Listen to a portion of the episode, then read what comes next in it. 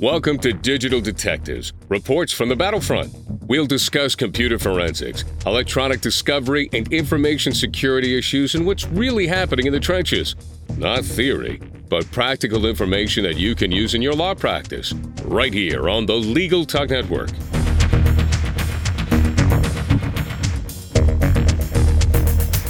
Welcome to the 73rd edition of Digital Detectives. We're glad to have you with us. I'm Sharon Nelson, President of Sensei Enterprises. And I'm John Simek, Vice President of Sensei Enterprises. Today on Digital Detectives, our topic is the top hot topics in e-discovery. Before we get started, I'd like to thank our sponsors. We would like to thank our sponsor SiteLock, the global leader in website security solutions. Learn more at sitelock.com forward slash legal forward slash digital detectives. We would also like to thank our sponsor, PINow.com. If you need a private investigator you can trust, visit PINow.com to learn more. We're delighted to welcome as today's guest, Doug Austin. Doug is a Vice President of Professional Services for Cloud9, managing professional services consulting projects for Cloud9 clients. Overall, he has over 25 years' experience providing legal technology consulting, technical project management, and software development services to numerous commercial and government clients. Doug is also the editor of the Cloud9 sponsored eDiscovery Daily blog, which has become a trusted resource for eDiscovery news and analysis and is the only publication that is an EDRM education partner.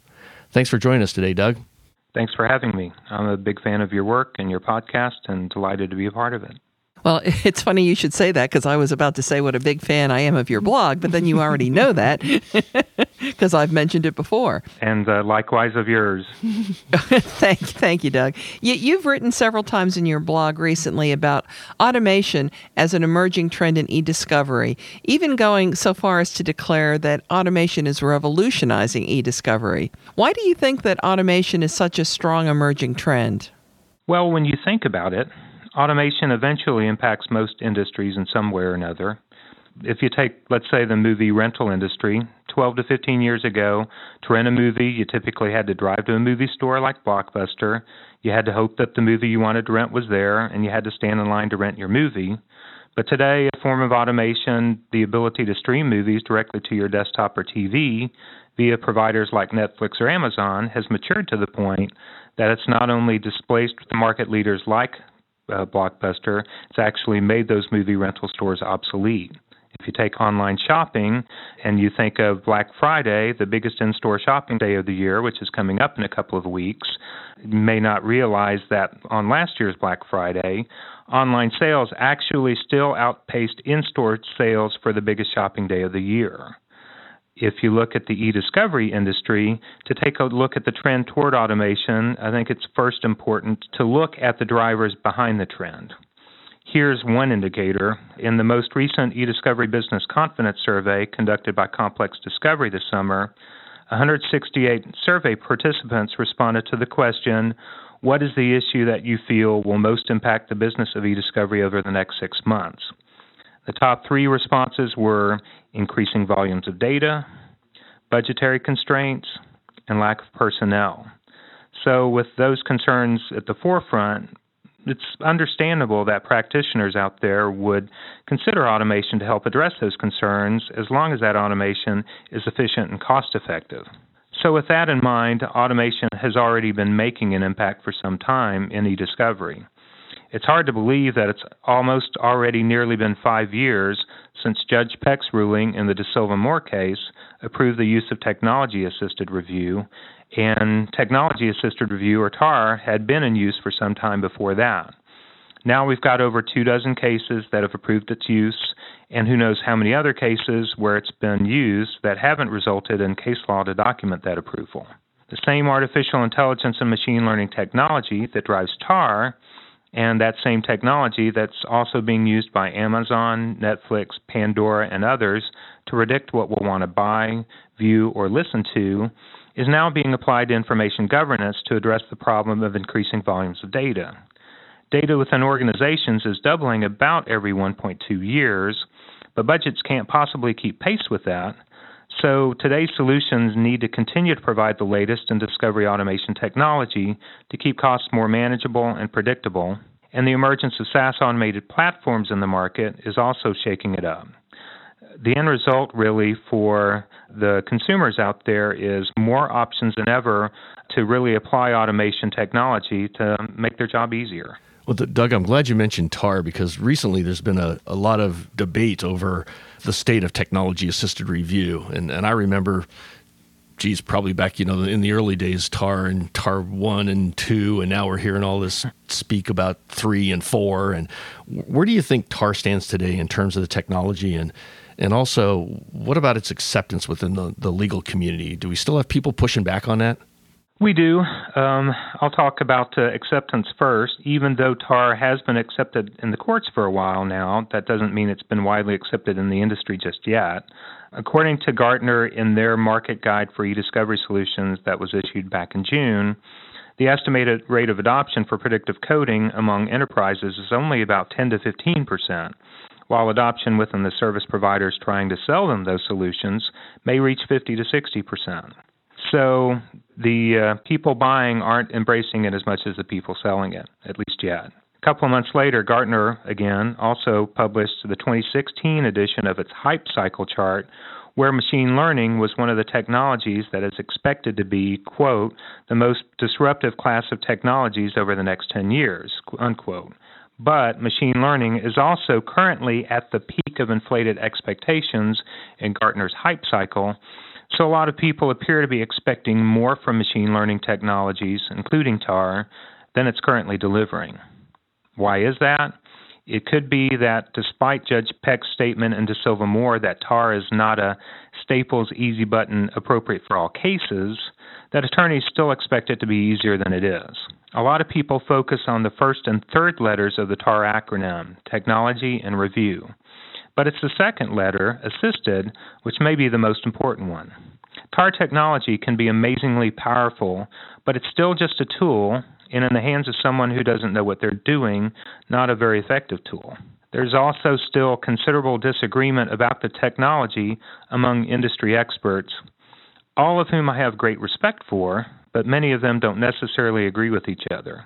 Some advocate, as you've mentioned, TAR 1, 2, 3, advocate a particular TAR approach in all instances, while others assert that a different TAR approach may be more effective when you don't plan to review all the documents identified as responsive. There's also disagreement on how to measure the effectiveness of TAR. Uh, a couple of weeks ago at the Masters Conference, uh, on a panel that I spoke on with Bill Dimm of Hot Neuron, he spoke about the ineffectiveness of the F1 score and he said, which I thought was pretty funny, that the F1 score is like herpes. You can't get rid of it. Yet others still swear by it, and it's still out there. So a lot of people don't think it's great, but some people do. There are also people who believe that keyword searching is ineffective and has no place in the process anymore, while others believe, and I'm one of them, that keyword searching, when executed properly with testing to validate the results, is still an appropriate mechanism for cases even when it's used in combination with the TAR approach. So, we really don't agree on the technology to use, the approach, or how to measure the results, but other than that, we pretty much all agree. I think it's also probably important to note that I think debate and disagreement is not necessarily a bad thing. I think it leads to better solutions and approaches as long as it's constructive there's a saying, I may rub you the wrong way, but at least you're getting rubbed. um, you know, I think uh, it's it's important for us, each of us, to consider viewpoints from others constructively and respond constructively. And I think if we do that, that helps us all move better and together in the right direction. Is the rubbing thing a Texas phrase, Doug? yeah, I, am not sure where that came about, and I'll uh, I'll leave it at that. Good.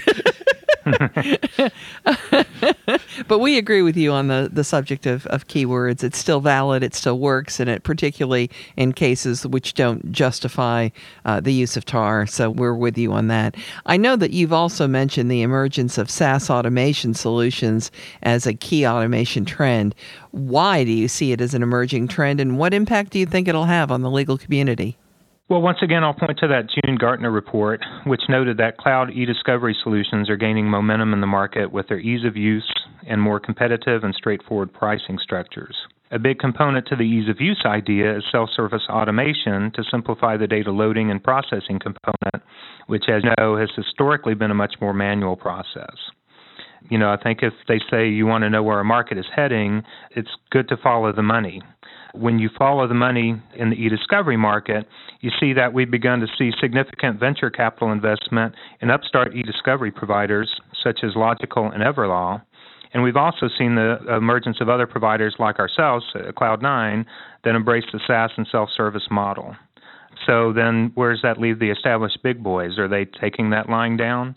No, actually, we've seen some of those larger providers like kCura, iPro, and Thomson Reuters recently announced their own SaaS and automation initiatives.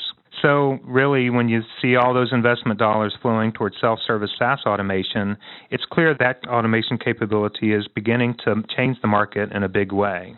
And I think that impact is extending throughout the market, even to the small and solo law firms. Many attorneys and firms, large and small, have at some point had data dumped on their desk around 5 o'clock on a Friday with instructions to get review started over the weekend. And up till now, to do so, you pretty much had to call your lit support department if you had one, or play phone and email tag with your e-discovery processing vendor. Once you eventually got in touch, you had to fill out forms, get the data to the provider, and hopefully get the data loaded in time to at least get started on the review at some point during the weekend. That wasn't really a lot of fun, and you were dependent on others to get your review started. Now you can sign up for a free account and answer a few simple questions in a wizard based interface to upload your data. Then an automated processing begins to process your data, and you go home and you wait for an automated email to tell you that your data is processed and available. And you probably get a good night's sleep too while waiting. Once it's complete, you can then log in, you can begin filtering out duplicates and clearly non responsive documents, and begin review on the remaining potentially responsive documents. And you never needed assistance from anybody to get to this point. That's just one way how SaaS automation technology can simplify the discovery process, and it could ultimately be the uh, disruptive innovation, I think, that could really shake up the market. Well, Doug, you've been talking about a lot of factors here and with all this processing and, and, e-discovery in general, but where do you think attorneys are today in, in just embracing technology, period? Well, I was um, I was speaking at a CLE for the State Bar of Texas last Friday. Craig Ball was there, and he likened the pace at which attorneys are adopting technology to melting of the glaciers. um, then he added that actually the, the, glaciers are melting pretty fast because of global warming. The glaciers are actually melting faster than attorneys are adopting technology. So I thought that was pretty funny. Craig is always funny. Yeah, yeah. Craig's always got a, a good line or two. But I do think we're seeing more and more of a push for attorneys to adopt the technology with an emphasis on their ethical duty to do so. ABA Model Rule 1.1 with regard to competence has had comment 8 for some time, which states that a lawyer should keep abreast of changes in the law and its practice, including the benefits and risks associated with relevant technology. Then last year, California issued Formal Opinion 193, which stated that attorney competence related to litigation generally requires a basic understanding of issues relating to e discovery, including the discovery of ESI, and indicated that an attorney lacking the required competence has three options learn it, associate with technical consultants or competent counsel that know it, or decline the client representation. Now we've seen about half the states adopt some sort of similar ethical requirement or guidance regarding technical competence, including Florida, which recently also bumped up the three year CLE requirement from 30 to 33 hours, with three of those hours in an approved technology program. So, I think I'm more optimistic than ever that the push will continue from the state bars for attorneys to understand technology, and the technology, thanks to the automation trend, is continuing to become easier to use. Hopefully, we're meeting somewhere in the middle, and the outlook is bright. That's my hope, anyway. Since we're running a little bit short on time, can you tell us quickly what other trends you see in e discovery today? Sure. Well, one trend I think is I think we can finally all agree that the provider market is consolidating. If you look at a short list of notable providers that have been acquired just this year, it includes people like Orange Legal, Kiersted Systems, Content Analyst, uh, Recommind, Stroz Friedberg, and Kroll Ontrack. If you go back last year, you had names like Huron Legal, Daegis, Merrill, and Equivio. A number of these are being acquired by investment groups or by companies which have received considerable investment from those groups. For example, Consilio, which received funding from Shamrock Capital and then proceeded to make a number of acquisitions. So I think you're really, it's another indication of seeing a number of the investment dollars rolling in. I think another potential trend is uh, due to the most recent changes in the federal rules that were adopted last December. Certainly, I think with regards to Rule 37E, we're seeing uh, some uh, indications. One case from a couple of months ago, Schaefer v. Gaither, where the judge refused to sanction the plaintiff uh, because he couldn't conclude that the plaintiff acted with an intent to deprive the defendant of the ESI. Uh, but an even more impactful case might be NuVasive v. Madsen Medical, where the plaintiff was given an adverse inference sanction in July of last year for failing to preserve text messages for four key custodians, but the sanction was vacated in January of this year. So, what changed? Well, the new rules went into effect, and after they did, the plaintiff sought relief under Rule 60B based on the amendment to Rule 37E, and the judge who previously didn't find that the plaintiff intentionally failed to preserve the text messages, agreed to vacate the previous ruling. So I think while you'll still see sanctions for clear intentional spoliation at ESI, the changes to Rule 37E and the intent to deprive requirement may reduce the number of spoliation sanctions. We'll see. Well, before we move on to our next segment, let's take a quick commercial break.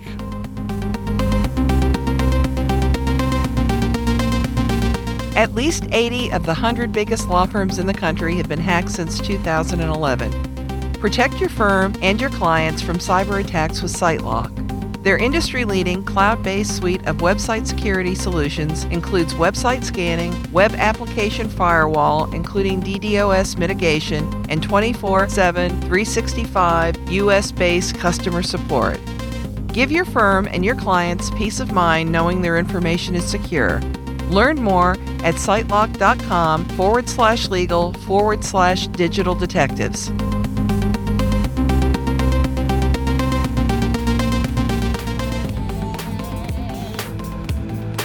Does your law firm need an investigator for a background check, civil investigation, or other type of investigation? PINow.com is a one of a kind resource for locating investigators anywhere in the U.S. and worldwide. The professionals listed on PI Now understand the legal constraints of an investigation, are up to date on the latest technology, and have extensive experience in many types of investigation, including workers' compensation and surveillance. Find a pre screened private investigator today. Visit www.pinow.com.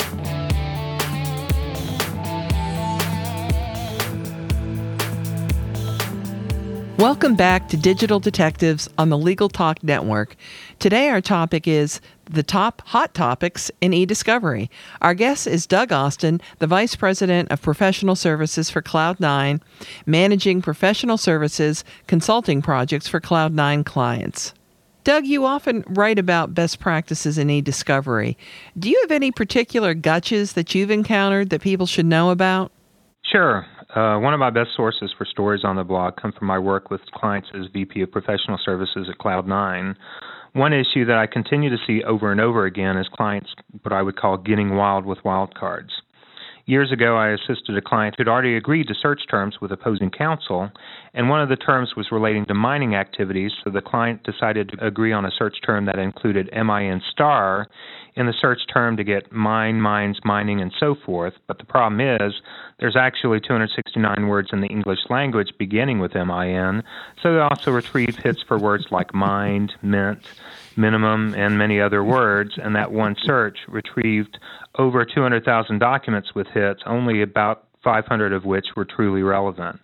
So ultimately, that client had to go back to opposing counsel and try to renegotiate the term. So not only do you want to be careful when using wildcards, it's also a good idea to test terms out before agreeing to them with opposing counsel. Another issue I've noticed more recently is Bates overlays on PDF files. We've had some document collections provided to us in PDF format, and when you process PDF files, they'll either be text embedded or image only. processing software is trained to look for the existence of text, and if it's not there, will automatically OCR the document to capture text off the image. When you perform a Bates overlay in Adobe, that becomes the text that the processing software sees, so it skips the OCR of the image because it thinks it found text.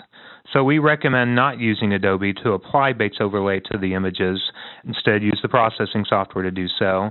And also make sure that you request the same to the producing party for any productions being received by you so that you can receive images that can be processed correctly. As a result of this issue, we actually changed the Cloud9 processing software to go ahead with OCR on pages in PDF files if there's minimal text on that page, just enough for a Bates number. Well, Doug, I know you write a blog post every day, and that can be quite a commitment. I know Sharon and I blog as well, but I'm looking for some some practice tips here from you. And how do you decide what to write about, and how long do you expect to continue writing your daily blog? Well, as you mentioned, you both certainly know what a commitment blog writing can be. When I joined Cloud9 about six and a half years ago, my boss presented me with a site already designed and ready to go that needed content, and he said uh, it's called ediscoverydaily.com. And I told him that was a terrible name for a blog because you had to publish content daily, and I'm not sure I wanted to commit to that. Um, ultimately, though, I decided that publishing daily was the best way to become a habit for readers, so we decided to give it a go, and now we've been doing it for over six years and have over 1,500 lifetime posts. As for me, deciding what to write about requires reading a lot and staying abreast of news stories, technology trends, and key case decisions. Reading sites and other blogs like Ride the Lightning and other sites it gives me great ideas for stories. So to me, I'm very much uh, appreciative of the other writers in our industry. They're a great source of topics for our blog, and I'm really very grateful. Sure, I grumble, and while I grumble sometimes about writing a post every day, I would say one thing the blog has done for me is it's forced me to stay abreast of the industry. Because one thing I do is when I get really busy with client projects, I tend to get tunnel vision and stop reading articles. But the daily blog commitment has forced me to continue to keep my reading up. So that's really been a benefit to me. When we started, I wasn't sure if we'd last six weeks or six months, much less six years. When we hit five years last year, I said we would push it till at least 10 years and then evaluate at that time. So you can expect at least a few more years of daily blog posts and maybe more. We'll see. Uh, regardless, at some level, I can I expect to continue keep writing as long as there are readers who are interested in what I have to write. Well, I think I can guarantee you, Doug, that they'll be interested for a very long time. Um, I have been one of your most devoted readers, and I appreciate the fact that you help me keep abreast when I'm lost in cybersecurity. You mm-hmm. keep me up on e-discovery, so I regard that as a very valuable resource indeed. And I'm sure our listeners have enjoyed everything you had to say about the hot topics in e-discovery. So we sure want to thank you for taking the time today to be with us. Well, thank you, Sharon, and thank you, John. And I very much appreciate it. Well, that does it for this edition of Digital Detectives. And remember, you can subscribe to all the editions of this podcast at LegalTalkNetwork.com or on iTunes. If you enjoyed this podcast, please review us on iTunes. And you can find out more about Sensei's digital forensics, technology, and security services at senseient.com. We'll see you next time on Digital Detectives. Thanks for listening to Digital Detectives on the Legal Talk Network. Check out some of our other podcasts on LegalTalkNetwork.com and in iTunes.